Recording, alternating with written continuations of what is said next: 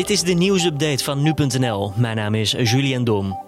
Zomerstorm Francis zorgt hier en daar voor schade en incidenten in Nederland. In Herugewaard stort een bouwsteiger in en in Den Haag kwam een vrouw onder een omvallende boom terecht. Elders in Den Haag liet een gedeelte van een gevel in aanbouw los en kwam deze op straat terecht. Op verschillende plekken in het land zijn maatregelen genomen om schade door de storm te beperken. Zo werden in Katwijk de strandcabines afgebroken, schrijft Omroep West. De rellen in verschillende Utrechtse wijken van afgelopen week zijn aangejaagd door vloggers op sociale media. Dat zei waarnemend burgemeester Peter den Oudste van Utrecht gisteravond tegenover de Utrechtse gemeenteraad.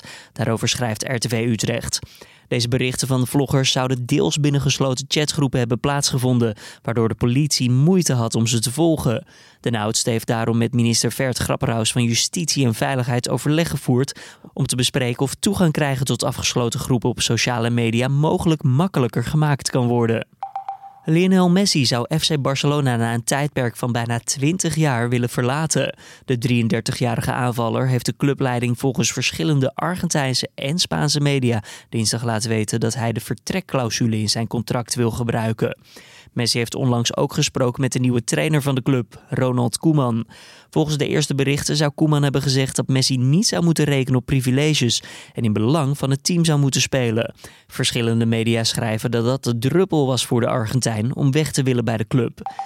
Zwitserse onderzoekers hebben ontdekt dat er in het verleden ook korte periodes waren van relatief snelle CO2-stijgingen. Daarover schrijven ze in het blad Science. Bewijs hiervoor werd teruggevonden in oude gletsjerlagen, waarmee de aardse atmosfeer tot een half miljoen jaar terug gereconstrueerd kon worden. De CO2-schommelingen vonden volgens de resultaten echter wel minder snel plaats dan nu het geval is.